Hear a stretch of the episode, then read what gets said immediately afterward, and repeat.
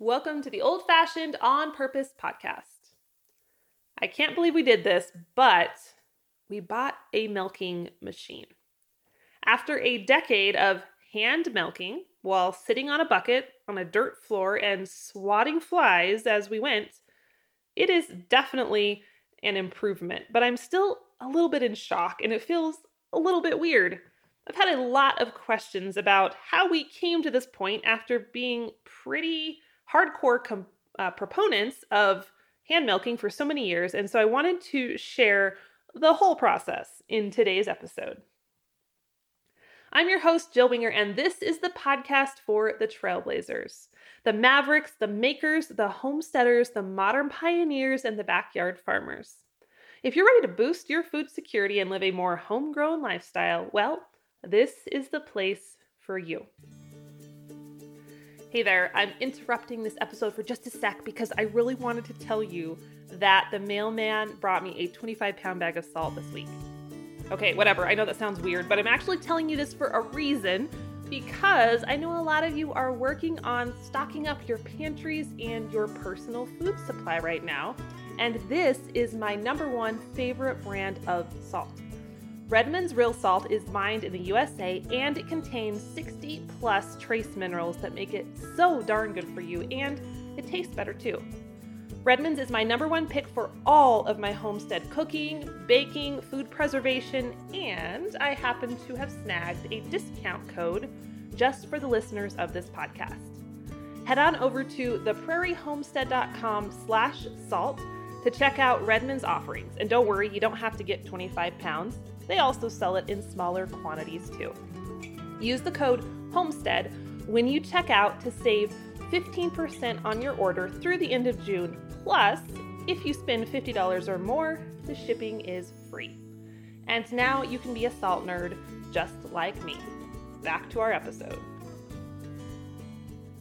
So, I just want to preface this episode by saying if you are interested in home dairy, a cow or a goat or a sheep or I don't know, a water buffalo, you do not need a extensive fancy setup to get going. Like I explained a minute ago, we have been milking for a decade, 10 whole years, I can't believe it, by hand while sitting on a, a tipped over bucket. I haven't even had a milking stool, you guys. It has been very minimal and we have enjoyed raw milk and our milk cows for many, many years just like that. We didn't even have a dedicated area. We just had this concrete pad. You probably saw it in lots of my videos that was out in our barn, open air barn with all the animals running around. And I would tie the cow up because I've always uh, treated my cows like horses and I expect them to wear a halter and stand tied and be polite. Um, and so I would put the halter on her and I would tie her up and I would sit on my bucket and I would milk. And it worked fabulously for many, many years. So do not feel like you need to start with a milking parlor and a milking machine and go crazy because I feel like that could be a temptation to potentially um, use that as a procrastination bit, right? We've talked a lot about paralysis by analysis and how action cures fear. And I know that sometimes it's easy to feel like, well, I'm going to sabotage this a little bit, self sabotage, I guess, and say, I am not going to take action to this thing until it can be perfect. And I don't want this episode to make you feel like you can't have a milk cow until you have the perfect setup. So hopefully that makes sense. But for those of you who maybe are looking to upgrade your setup, um, it's kind of fun, right? To follow the progression. And so that's the purpose behind what I want to share with you today. So we have three cows. We actually have four. We have three cows who had calves this spring who are currently in milk. And we have our fourth is a two year old. She was born in 2018. So she will be bred this year and then she will have a baby next year. Um, so you're going to have four cows total. And I have a whole bunch of questions every time I post a picture of them because people are like, Are you kidding me? Are you milking three cows at once? and I've always previously have explained that we only would milk one. So I would milk Oakley, who's our matriarch cow, or I would milk maybe one of the five year olds, and I would only kind of pick one that would be my cow for the year. And then the others would just have their babies or they would nurse orphan beef calves for us. But I never had the bandwidth, nor did I really need to be hand milking more than one cow. And I feel like that would be a lot. Now, things have changed a little bit for us this spring. Um, and as, as I explained in a previous episode, how we're ramping up our food production, the whole food supply disruption that has happened as a result of COVID 19 is kind of shaken me. And I've talked a lot about this in other episodes, so I won't go into it deeply here. But I really want to not only produce more food more consistently for our family, but I also want to be able to produce more food to share with other families and really beef up our local food uh, supply because sometimes Wyoming isn't the easiest place to find local food. And I really want to be a part of the solution versus just someone who's waiting around for someone else to solve it. So, as Christian and I were talking, we were like, how can we help supply more food to local folks, whether it's beef or eggs or milk? And last summer, we started to remodel part of our barn. It had been the same way for, well, ever since we bought the place it was functional, but it just didn't flow. You know what I mean? You have those areas that it, whatever the building or the room gets the job done, but it just is a little bit clunky. And that was really what our barn felt like to me. Uh, it had a place for our animals to get out of the weather. We had a couple pins, and everything else was just pieced together, and I just didn't like it. So we did some remodeling. We put a new a new tack room. Um, we put a new hay storage. We poured a little concrete area and closed it off. And then we got distracted and promptly did not finish that project last year. So we've had this room that we knew would be like a vet room or a milking room, and we just were waiting to see what sort of inspiration hit us. So as we started to see the food supply issues pop up, and we knew we had three cows who were be calving soon, and I was really committed to milking this year because I don't have as many projects as I did last year, and I just was ready to dive back into the dairy uh, we were starting to brainstorm what this milking parlor would look like. We decided this would be our designated milking parlor. For the first time in the history of our homestead, we'd have a little more infrastructure dedicated to the milk cow. So I was pretty excited. We literally went through 5 million different ideas. and of course, I started off with like, just keep it simple. We're going to put a tie ring on the plywood wall with a mat, and that's all I need. And I will sit on my bucket and I will just be able to milk in this room where it'll be a little more enclosed, a little more protected. I won't have to be like elbowing the goats off of me to keep their heads out of my bucket, because that's a thing, or the cats or the dogs. And I'm like, it'll be fine. And Christian, of course, was like, no, that will not be fine. And we're not going to do this halfway. So we're going to do it all the way. So we had our little typical discussion that we have anytime we have a new project. I want to be like fast and furious, get it done, and he wants to do it right. So annoying.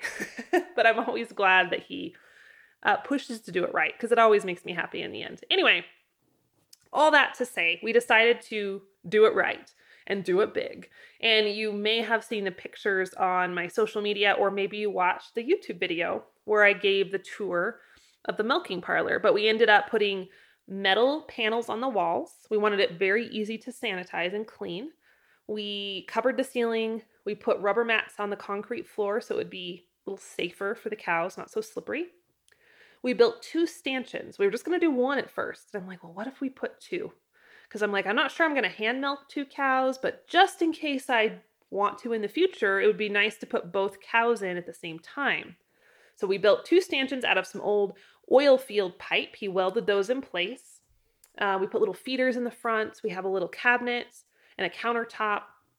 And my favorite part, we found an old restaurant sink on Facebook Marketplace and he engineered it. I don't know how he did this, but he got hot water down there. And it's a setup. I could not explain it to you if my life depended on it. So please don't ask me. You'll have to ask him. but he has it engineered so even in the winter, we can have that hot water without worrying about the pipes freezing. It's like a combination of heat tape and this weird valve shut off thingy. I don't know how it works, but we needed hot water down there and I knew that that would be important. So we have the sink, we have the sprayer. It's awesome. So we we were getting close to finishing the milking parlor and I'm getting excited, right? And as we're in this construction phase, I'm milking the cows because they're in milk. We've had the calves. And so I would just tie, we have Oakley, we have Mabel. So I would either tie Oakley or Mabel out to the fence. Um, and then I would grab my bucket, sit on my other bucket, and milk them out. And I'm doing this that I'm thinking as I'm watching one squirt at a time go into the bucket. And I'm a pretty fast milker. I mean, I've been doing this a long time. And I'm like, how many squirts does it take to get to a gallon? Like, this is what my brain does when I'm doing a monotonous task. And I'm like, it takes a lot. It takes a lot of squirts to get a full bucket. And if I'm milking by hand two cows a day, this is going to take a long time. and if you listened uh, back in episode 88 of this podcast, I talked about how time is one of it is not one of it is the most important resource I have. I consider time far more valuable than money. And a lot of you have asked me, how do I do it all? How do I have homestead and milk the cows and grow the businesses and homeschool my kids? How do you do it? And one of my not so secret secrets is that I invest in tools and help whenever possible because that is the only way to give yourself more than 24 hours in a day. If I can hire someone or invest in a tool that saves me time, it literally adds hours into my 24 hour period. And so I know that. I've learned that in business. I've learned that in other aspects of homesteading. And I'm sitting there milking this cow by hand and going, if we're going to provide milk to the public, because that was our goal, right? With this milking parlor, I want to have milk to share and sell to people who need it because I've had a ton of requests. Um, I'm like, this isn't going to fly. I cannot run my life with all its pieces parts and be milking this cow out one squirt at a time. So I had this tension inside of myself, and I'm like, I'm not sure how this is going to work. Um, but I still felt really resistant to a milking machine because I've heard all these stories over the years of how horrible they are to clean. And time and time again, I would hear folks say, well, if you're going to get a milking machine, you have to take it completely apart every time. And then it takes longer to do that than it takes to hand milk a cow. So I was still like not seeing that as an option. Now, thankfully, during the middle of this, we sold one of our extra milk cows. So we had a friend come up and they picked up this cow and we showed her our milking parlor under construction and she's like, "Oh, I, you know, she she has a little home dairy too that she sells milk from." And she's like, "Well, I have a milking machine." And I was like, "What?" You only have one cow. Why do you have a machine? And well, she'd had up to two cows, but she's like, because it makes it so much easier. And I was like, well, no, you have to clean it. And she's like, it's really not that bad. And so I started to talk to her and I realized that this belief I had carried for a long time that milking machines were the devil because they were so hard to clean really wasn't all necessarily true. So from that point, we started to do some research and we ended up investing in this is an investment long term, right? A Bob White two cow system. And you can go check out their website. Um, they're not sponsoring this episode, it's just who we went with. It's a two cow system. It has the new Pulse Claw. So it has the vacuum pump thingy that is on this little wheeled cart. And then it has, we got two buckets, they're pretty big, and two claws. And so we can do two cows at a time. And oh my word, friends, this is a game changer for our homestead. We've only used it a handful of times so far because we just got the parlor finished and we had to figure out how to run the machine. And so we're still getting into our routines and systems. But even with our clunkiness of being new to the machine and new to how to clean it and how to run our parlor, it's a lifesaver. It is a lifesaver. And like this morning, we got two cows in and we were able to get both cows simultaneously milked in less than 15 minutes like a lot of milk and it was magical. Um, and the other thing i love about the milking machine is that it's the cl- there's a cleanliness factor. It's more sealed it's cleaner and for us personally i have no issue um, drinking milk that we've hand milked in an open bucket.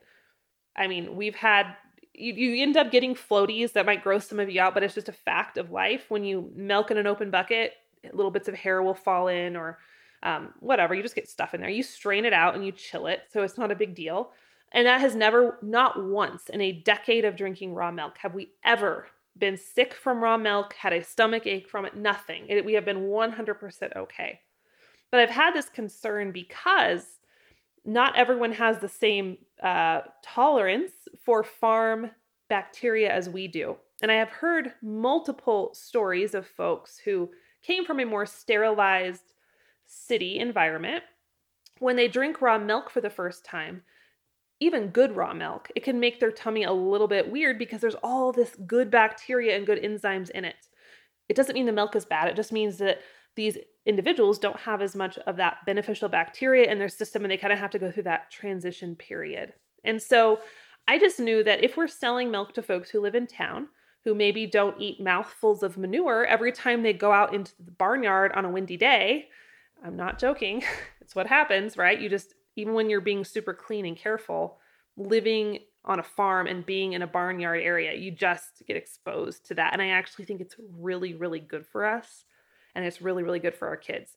That's a tangent for another mm. episode. But we have to be mindful of the folks we're selling this milk to that they might not have that same gut biome as we do. So I want it to be clean. All that to say, I really wanted our milk to be clean, and doing it with this system keeps it very, very clean because it's enclosed basically the entire time until we go to pour it into the jars. So that was a, a really big selling point for me. So the cows, this was my this was something I was concerned about. I was worried the cows were going to throw a tantrum because my cows have never been milked by a machine. Um, it's got suctioning noises and it's got you know the the pulsator sounds weird and i'm like even oakley who's very tolerant i'm like she's probably not going to like it the first few times we put it on her so i was very very pleasantly surprised the first time we brought them in all three of our cows even acorn who is the youngest and she's a new mama this year and honestly she's not even halter broke i have not put a halter on her yet we got her into the milking room. She went into the stanchion. We put that on her. I have never even milked her by hand. She didn't like she didn't freak out. Mabel, our five-year-old cow, loved it. Mabel can be a little bit can cantankerous. Cantankerous. That's what I meant to say. Yeah, cantankerous. Um, she can be a little cantankerous. Now I can't say it. Grumpy. She can be grumpy, but she didn't kick at it the first time. She didn't lose her mind. Um, and now they've done it several days in a row. They like it. It's weird. Today I was sorting the cows out to bring them in for Christian, and Oakley saw the gate open and the door open to the milking parlor, and she ran on her own into the door and put herself in the stanchion. Um, that's not, you know, I think, okay, so full disclosure, they do get snacks. They get grain in there. Not a ton, they just get a scoop. And we also have, don't laugh. I know this sounds weird, but it it's cute. They have their own fan like in front of the stanchion like right above where we have the bin where they have their grain we put this fan up on the wall so it blows on them and that's just nice with flies and you know the heat and they put their noses up there and they just put their face in the fan and they they're just hilarious i think they really like the fans so yes there is a slight spa vibe going on but they really like it i'm shocked and even you know the first time we put the machine on and turned it on there was no temper tantrum. I think they actually like the consistency of the machine because when you think about it, even me, i am pretty good at hand milking. I've been doing it a long time. I'm more inconsistent. I might squeeze a little bit different on one pull or I might pinch a little bit of hair. And I think they just get that consistent pulse with the machine. It just makes them feel better. So it's been a win win all the way around. It's cleaner, it's easier, it's faster. The cleanup is a process, and I really don't even feel qualified to explain to you how we clean it yet because Christian's been doing most of it. We're still getting our rhythm down. We have different five gallon buckets with different cleaning solutions, and we like stick it in one and pull and run the machine and kind of let it flush out. It's not horrible. It just is, you just got to clean it out, which to me, honestly, he does the cleaning while I put the cows in and out, and it's really not bad with both of us doing it. So I I'm a fan.